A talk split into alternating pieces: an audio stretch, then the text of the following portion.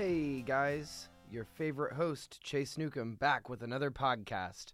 So, uh, recently I was the host of the Metagame podcast in the past, but now we are starting a new podcast called The Respawn. Where we're going.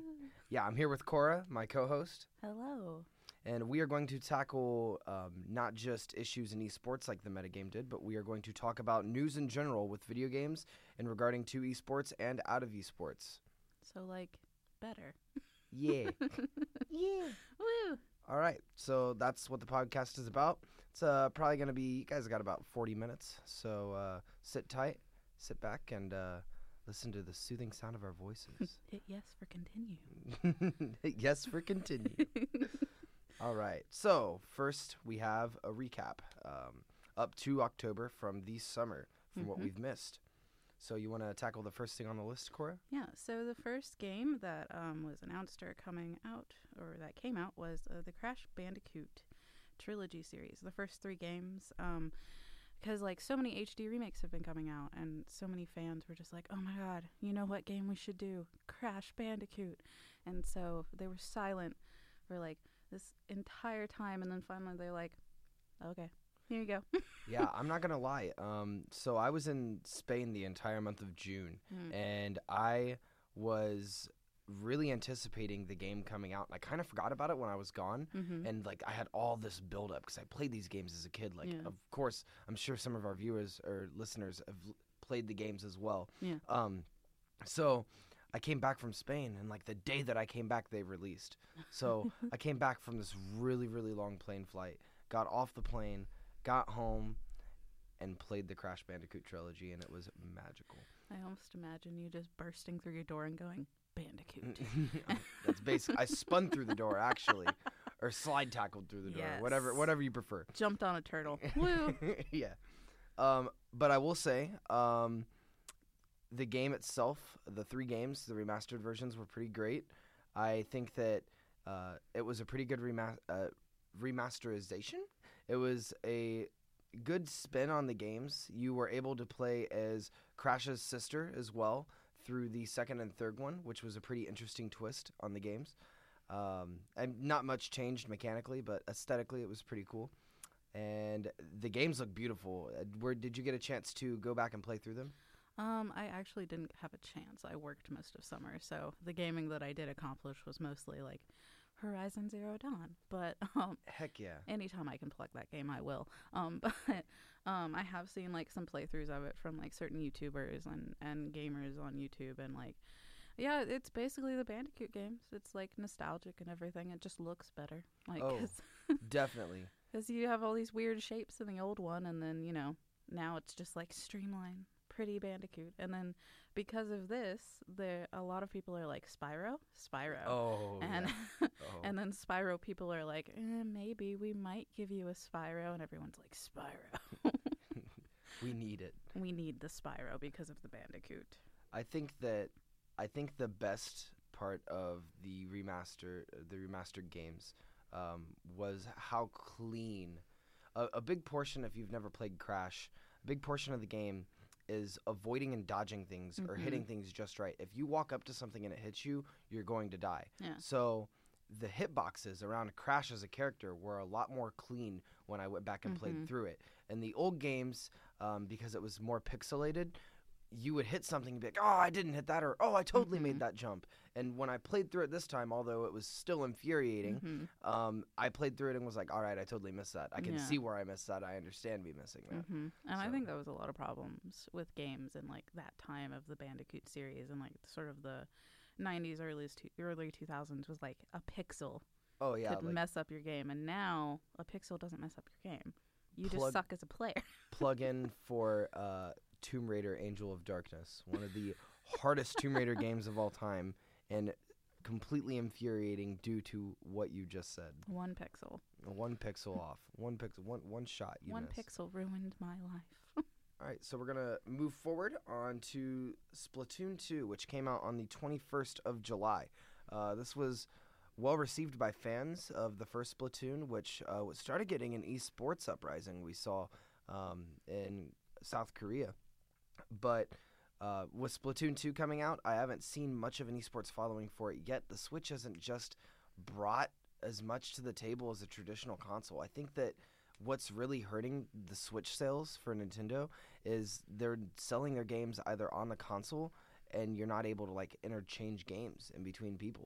Really? Yeah, for for a lot of like their game base, you like you're a lot you're able to buy a lot of the games on console, but if you go to the store and buy the game and you play it in your Switch, you're less likely to take it to another friend's house. Also, uh, the Switch has been bending apparently in the middle when you set it in the um, port. Mm-hmm. The port heats up when it's charging it and it bends the screen.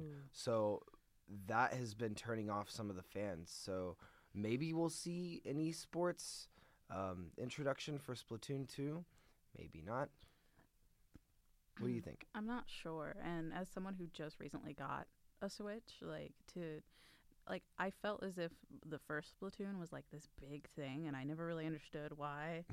I think a Um, lot of people didn't really. I was one of I, those. I didn't understand why, and so it's it, I when I heard about Splatoon 2, I was like, okay, I'm going to be hearing about Splatoon 2, especially since it's going to be on the Switch, which like honestly in my opinion is actually a really good way of Nintendo to get into like the whole console area after like, you know, Nintendo like Nintendo 64 and all these other things like and like PlayStation and Xbox and like I I kind of expected more Splatoon 2 news and like more like the hype that I saw about Splatoon and I don't there was when the Switch was coming out, there was a whole lot of hype around Splatoon as a game. Mhm. Um, everyone was really excited for um, the multiplayer that it brought and the team battles because it was different. It was a different Mhm. kind of play style, and I think that's what a lot of fans were going for. But with the second one, um, I have not. I personally have not looked at a ton of the reviews. From what I heard, it wasn't.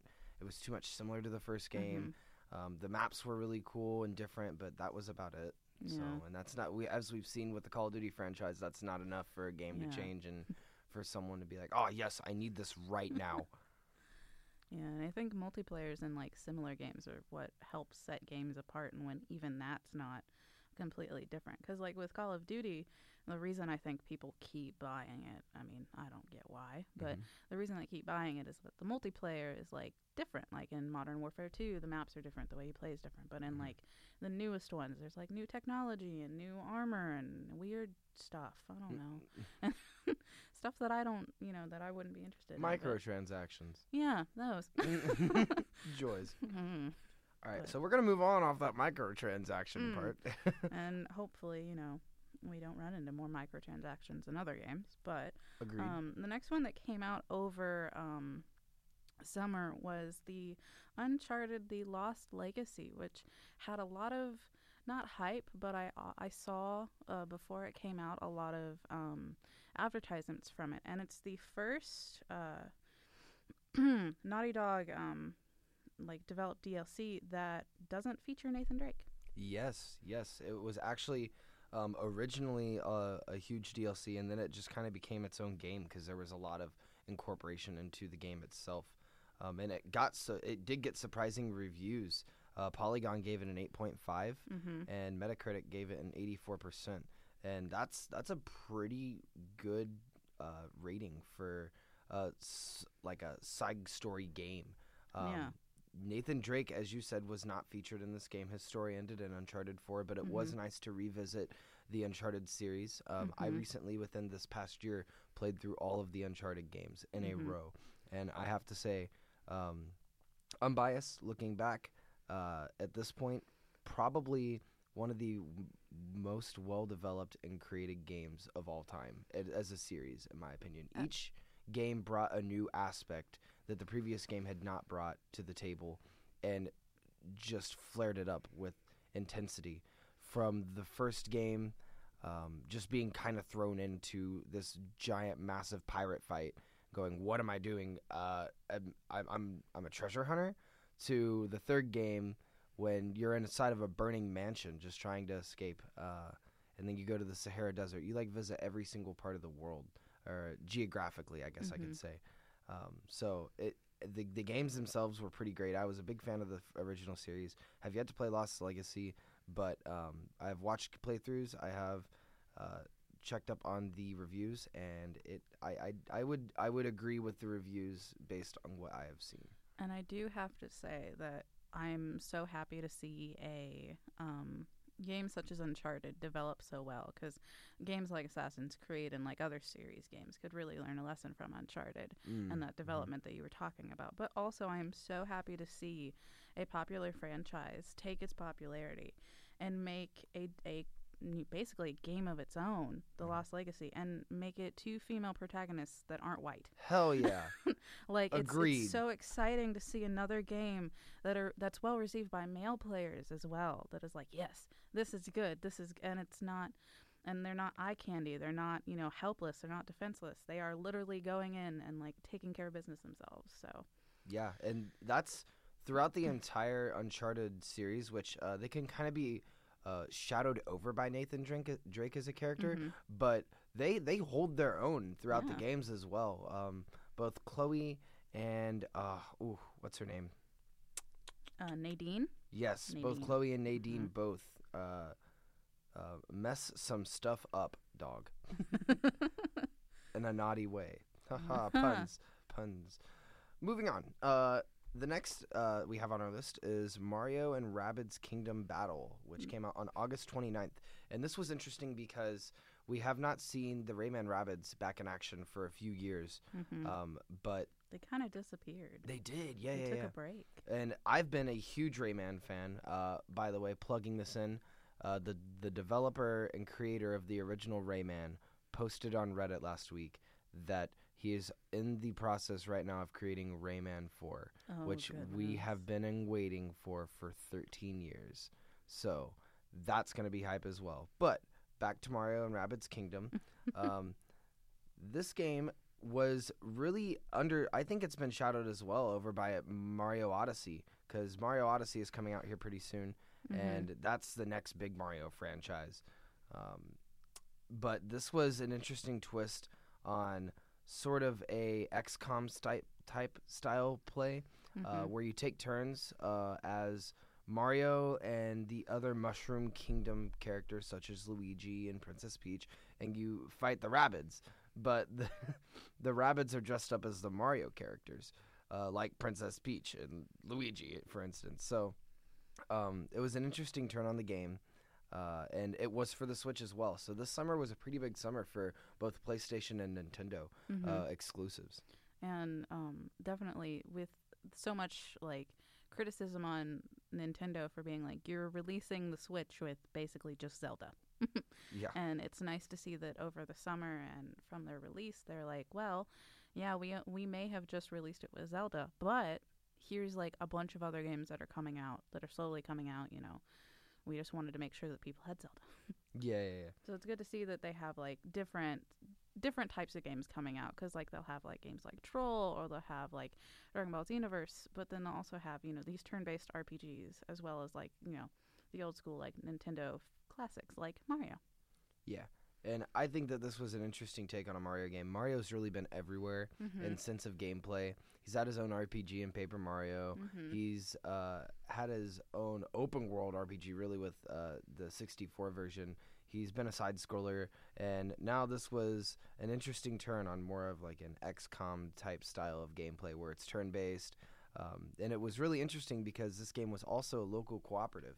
Mm-hmm. And uh, a big part of the Switch's selling point was its co-op feature and Mhm. being able to play with friends in whatever environment you want to. So they they held true to that with this game as well. yeah, Nintendo's doing really well with what they're trying to do with the Switch, Yeah. which is it makes me happy because I actually really do enjoy the Switch. Yeah, they're edging they're edging in that direction in my Mhm. opinion. They're getting there. way to go, Nintendo! Gold star. All right. All right. So next on the list, is a Destiny 2. Ooh, hoo, hoo. Yay. the one that came out on September 6th, the probably highly anticipated sequel, I think, of this year of Destiny. Um, one like basically Destiny 2 features um it looks as if you're on the earth's surface and you Mhm. know you're basically you have the same team that you built up in Destiny before, you know, with your little Peter Dinklage bot and everything. I mean, he's not Peter Dinklage bot anymore. Um I don't Sad think face. Sad face, but you know, you and Peter Dinklage bot got your whole team together and were like, "Mm, screw you, darkness, and you know, you did that, and it's kind of the same thing this game, except it's like whole world and new abilities and like new co-op things, and everyone is so excited for this game, and it's been out, you know, over a month now, and. A lot of people are enjoying it. I haven't seen a lot of criti- uh, huge criticisms for the game. Um, I do know that a lot of people are hoping that it doesn't do what Destiny did, um, which that? is Destiny. What Destiny ended up doing was that it would keep releasing the DLCs for it, but Mhm. you could only keep continuing to play the game if you had those DLCs. So sort of that, like, Mm. Yeah, you can still play Destiny, I guess. So you had to buy the last DLC in order to play the previous DLC. Mhm. Like if you let's say there's four DLC, if I wanted to play that final DLC, I would have to play buy the first three. hmm because of the content of the the way that it Mm. just interwove into the narrative and the game. Interesting. and like you couldn't really go onto like um, multiplayer and everything. So I know that a lot of people are hoping that won't happen. I'm hoping that won't happen, especially if like you like like you buy the core game and then you know a month later, okay, you have to get this DLC because you might as well just wait a couple years and then get the full game when they with all the DLC in it. You know what I think this episode is telling us, Cora? Well, I think that we need to do an entire episode based on microtransactions. those Because, uh, devils. yeah. because uh, that that is that is the the as you just said the devil of today's gaming industry. Yeah, like we we've already paid, you know, 60 70 dollars for this game and then you're giving those who have the ability to buy things in game an even better advantage, which is so unfair to the average gamer. Oh, definitely. I So, agree. But that awful. happened. Destiny came out, and I really want to get Destiny too, um, because I was a big fan of Destiny until you know Mm-hmm. I got to like the third DLC, and I'm like, well, I can't buy the other DLCs. I'm sorry, Yeah. um, because they released them too close to each other. Wow. So it just I couldn't do it, and you know it, it left a hole inside of me because I do enjoy Destiny. The gameplay is amazing. That's the, The worst. mechanics are the mechanics are great. You know the way that you play, um, you can cater it to your own play style and graphics A plus as Oh, always. Yeah, and I, I personally, um, I've never played Destiny. It's one of those games that I've just see streaming, and uh, I have a friend who enjoys it a lot, so he talks to me about it quite a bit. Um, but that that's a that's one that's a really sad thing about today's industry. We have a grade A game Mm-hmm. with amazing graphics, smooth play style, um, and really adaptability Great to whatever story too. There you go great story as well and great adaptability to whatever you want to cater to your gaming style. And you're not able to finish playing because you can't dish out the hundred bucks for all the dlc and Yeah. everything. Um, which it's sad um, but it was received well. Um, it did Mhm. i don't think it hit as the high mark as destiny 1 i think it got an 8.5 whereas destiny 1 got like a 9.8 um, depending on where you're looking at but it was between the 8 to 9 range online um, from what i saw which you know is still good. no And- still good for yeah. a game don't get me wrong great. But you know, I think I think the reason it didn't score as well, we didn't have Peter Dinklage bot. mm, peter dinklage bot rip rip maybe he'll respawn next time finger Oh. guns metroid samus returns came out on september Beautiful. of this past year. Um, so this was a big release for Metroid fans. We haven't seen a Metroid game again in a while. Um, and this was really a ploy. It came out for Nintendo 3DS, and it was really a ploy on um, Metroid 2, which was an older Metroid game. Uh, and they took a lot of the components of one of the original games and they added new features such as like melee counterattacks and you could fire at any angle and you had multiple abilities that you could select to use so uh, the game itself received well online once again we got like a good 8.5 to 9 uh, ign rated it an 8.5 yeah and polygon ra- rated, rated it a 9 sorry um, and Samus is a huge character in the gaming industry because this was one of the original female protagonists. yeah, like in the, the the- gaming. the, first one that you know blasted through the wall of just like, hey, you know what? I'm a woman. I have boobs, and I'm gonna like wreck everything. And Samus as a character is just like she's feminine, but she's not feminine. She's just there to do what she needs to do, and the fact that she's back is you know powerful. Great. I want to see. I this was great for a 3DS release, in my Mhm. opinion. Um, I'm probably gonna pick this up within this next week because I've heard great things about it so far. Um, but I gotta say, I really, really, really want another 3D full-on console style Metroid. Mhm. We need that. I think I think that Nintendo, please. Nintendo, Nintendo, please. hey, Please. do it. But um, I feel like, especially nowadays, if they did release, you know, another Metroid Samus um, game on console, it would do well. It would succeed. oh God, it, it would blow out of the water. it just this- needs to have a powerful story. That's all. See, this year, and what I see as a recurring theme from other companies, this year and the year prior and years going forward, we're going to see a lot of remakes. A Mhm. Ton of remakes because we're hitting that 30 year mark in the gaming industry, Yeah. um, like at least popularized gaming industry, where all these big name games that came out in the 80s and 90s are starting to reach a ripe age. And Mhm. the adults that played them then now have children Mhm. and they're still playing games because they were gamers growing up. Yeah. So if this game re-releases, not only are we getting the audience of adults now, we're reaching the we're we're still hitting the like child child audience. So Yeah, and like that when you said the ripe old age of like 30 and like, you know, all that stuff, immediately the biggest remake that came to mind was Final Fantasy 7. oh yeah, And I keep seeing beautiful beautiful trailers of that and I'm just like, come through. come on, Enix. I mean, Come on, like can you get in my console right now? Let's go. Let's go. Let's go play. Um and I think that yeah, a lot of companies are going to like capitalize on that like, "Oh, hey, you know, when we released them, these gamers were like 20 years old and now they're like 50 and they want to like share it with um, their children. So why don't we make it look pretty? Because I don't know if I would ever play a pixelated version of a game at this point because I've been spoiled. Oh, I don't know like about that. Some of them, I don't know. There's some pixelated games like Stardew Valley Mm-hmm. that are just visually appealing. Stardew Valley and uh, what's another Terraria. Both of them great pixelated, awesome games. But I can see where you're coming from in terms Mhm. of your specific wants and needs as a gamer. We all have our And wants and needs. I think a lot of gamers that are about our age or a little bit younger have also been spoiled. They've never had to go through the N- SNES or like 64 graphic version Mm-hmm. into what they have now. So I think that, you know, if you put like a really old PlayStation in front of them with like, you know, the old Final Fantasy 7, they'd be like, "What is this?" yeah, yeah, yeah.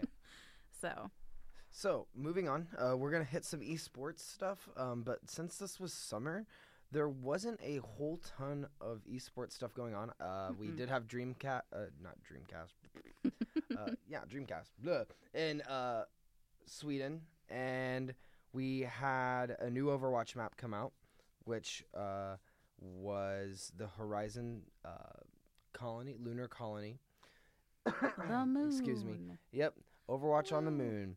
Uh, this map at first was not received well by the players. Um, it was too easy to attack, um, and not def- and like it was too easy to attack on both sides. That's what I was trying Yeah. to say. Um, so it wasn't really received well by fans, but apparently um, now it's kind of shifted into the meta with our recent changes that we've had with Mercy and D.Va and uh, Junkrat. There's a few characters. Uh, that was another huge thing that happened this summer in terms of Overwatch. There was a lot of character changes. Um, Which I mov- think the Mercy change was not well received at all. really, I think I think the opposite. a, Personally, a lot of people were saying that instead of nerfing Mercy to make her, you know, on the level that the other support characters were, because no one else would play anyone else but Mercy, right? and that's why they nerfed her. They should have really upped the ante with the other support characters, you know, made like Lucio and um, the other ones that I can't recall their names of right now.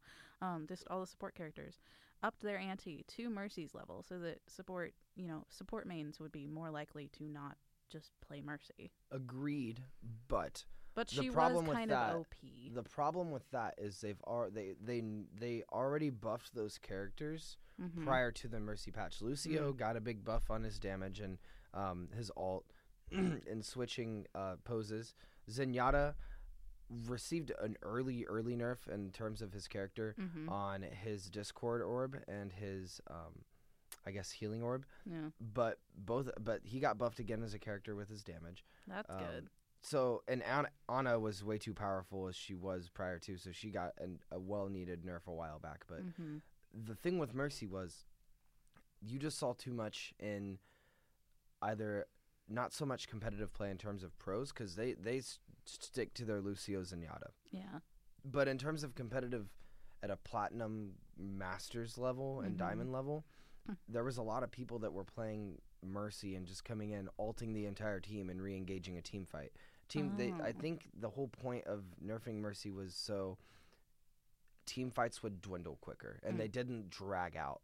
Because a big problem that esports can have is the team fights dragging out too long, and Yeah. everyone's like, "Oh yeah, this is hype," but it's good to have a team fight where everyone's engaged. Yeah. But if you're having a team fight where just a few people are breaking off to kill and then come back and fighting while like three people are fighting, then Yeah. it's like that can get boring quick Mm, or yeah. not as exciting. Yeah, Exactly. I So, can see that. I think they were trying to change Mercy to make her a Mhm. little bit more upbeat to fit with the play style of the game. Yeah.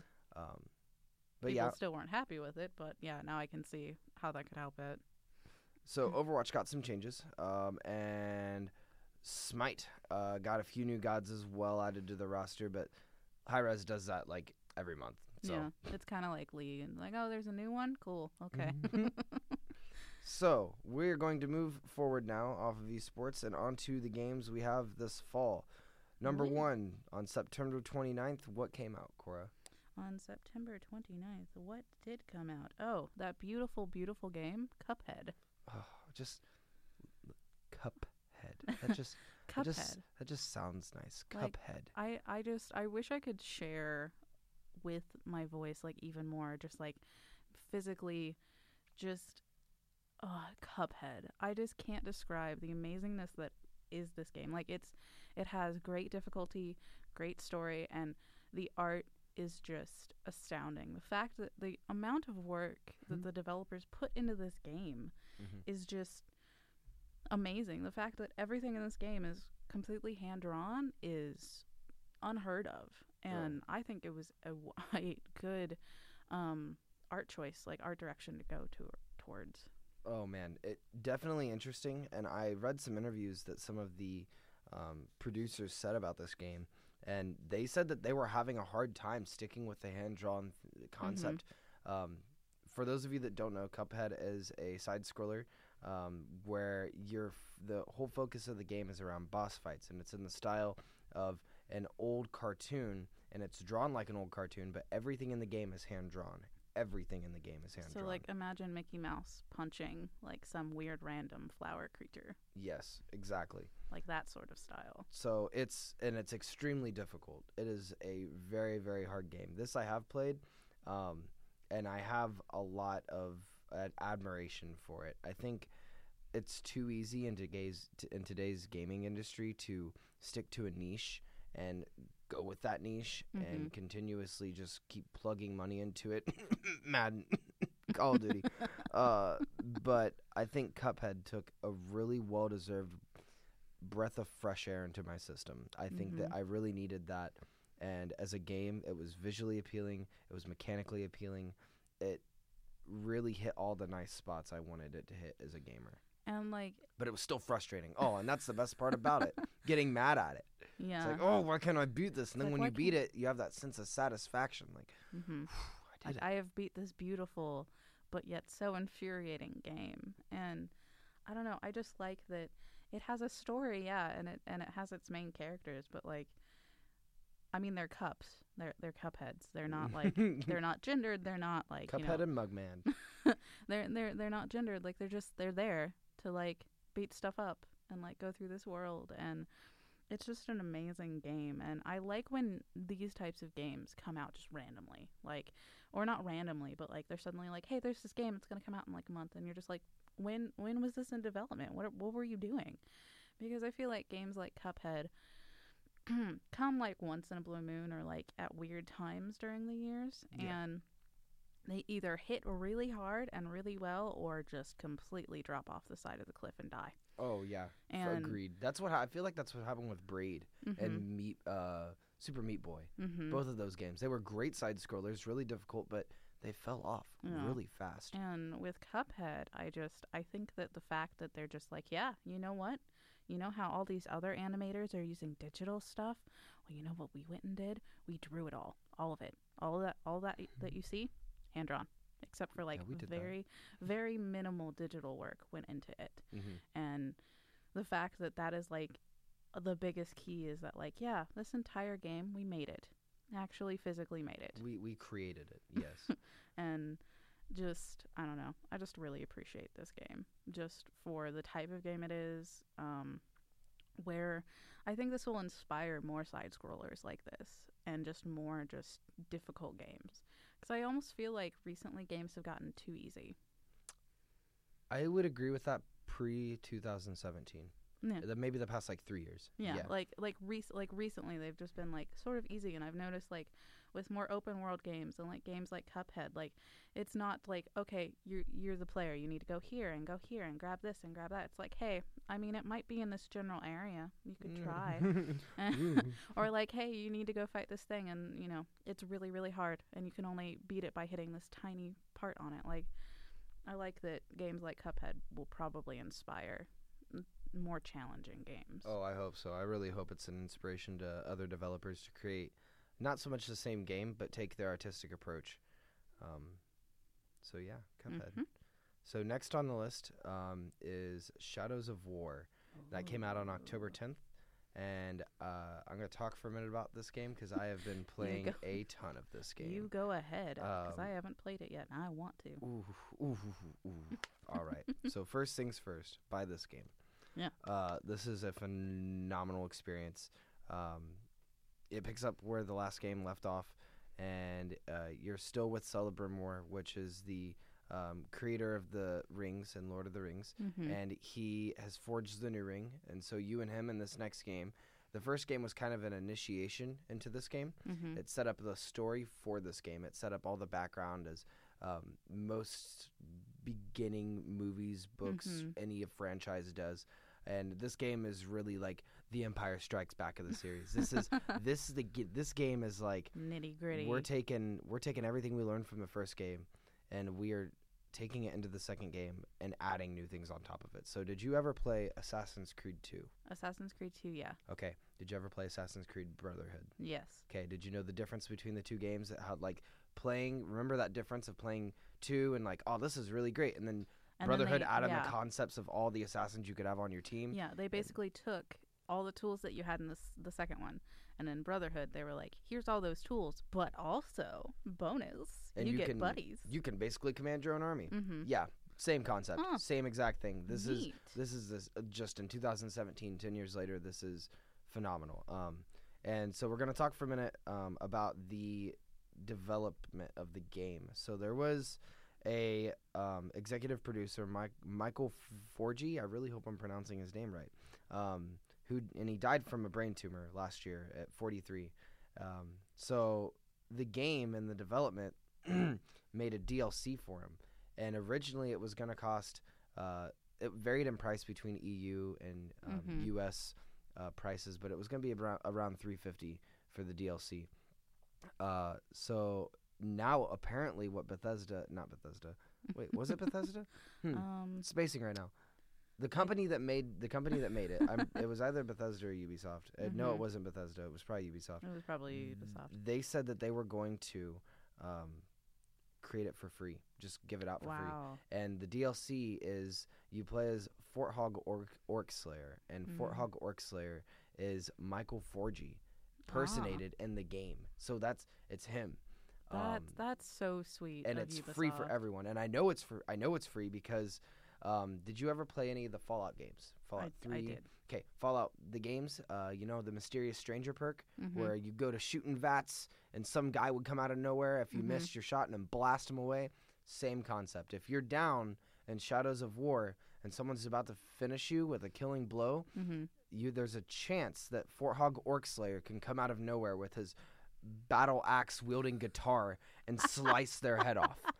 And I gotta say, the first time this happened to me was during a raid. I was Mhm. raiding a castle, and this Mm. is one of the biggest points in the game at this point.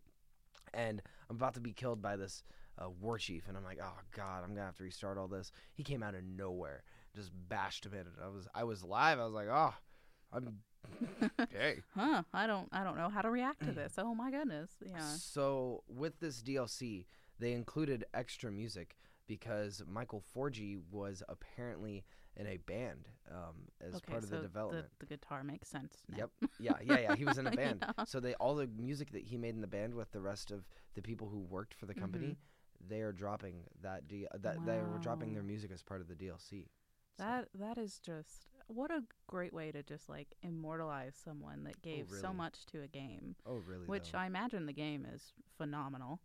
By the way, oh oh it is. so I just and I'm I'm pretty sure it is a Ubisoft game because the first thing that came to mind when you mentioned Ubisoft was that up the like eagle eye like you know perk where you could like sense people.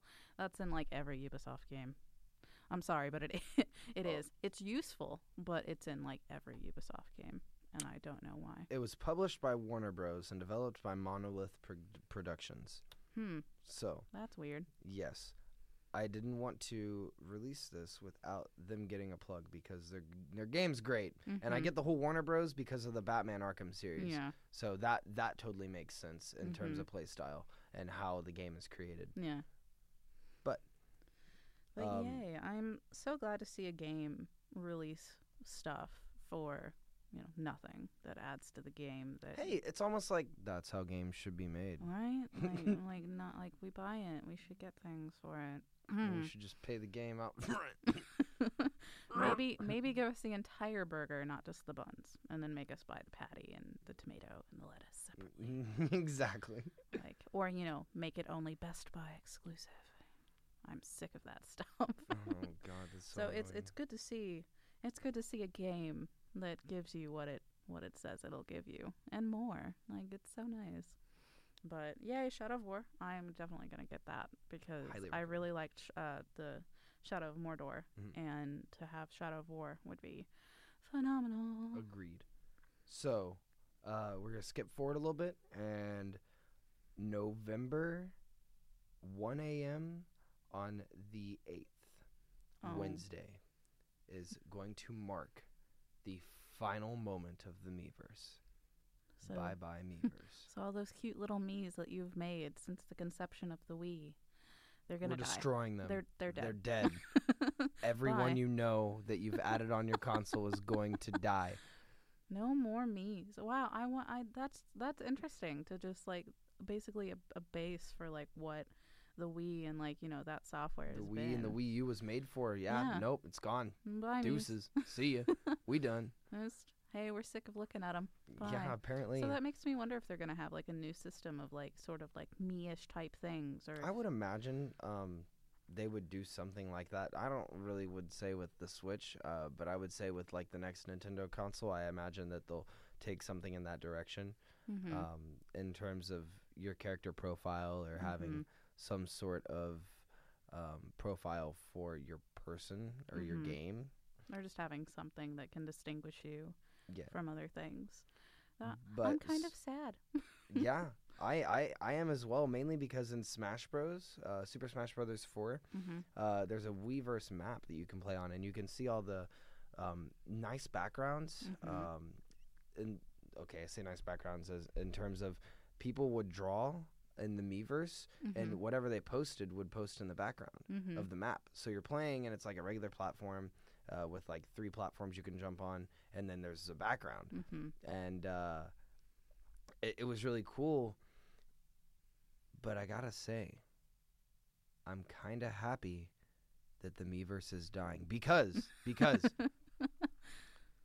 last no two years ago, I anticipated Star Wars Episode Seven so hard Uh huh. with so much of my heart, mm and I went to my friend's house to play Super Smash Brothers, and some jackwagon wrote in the background of this map, Han Solo dies.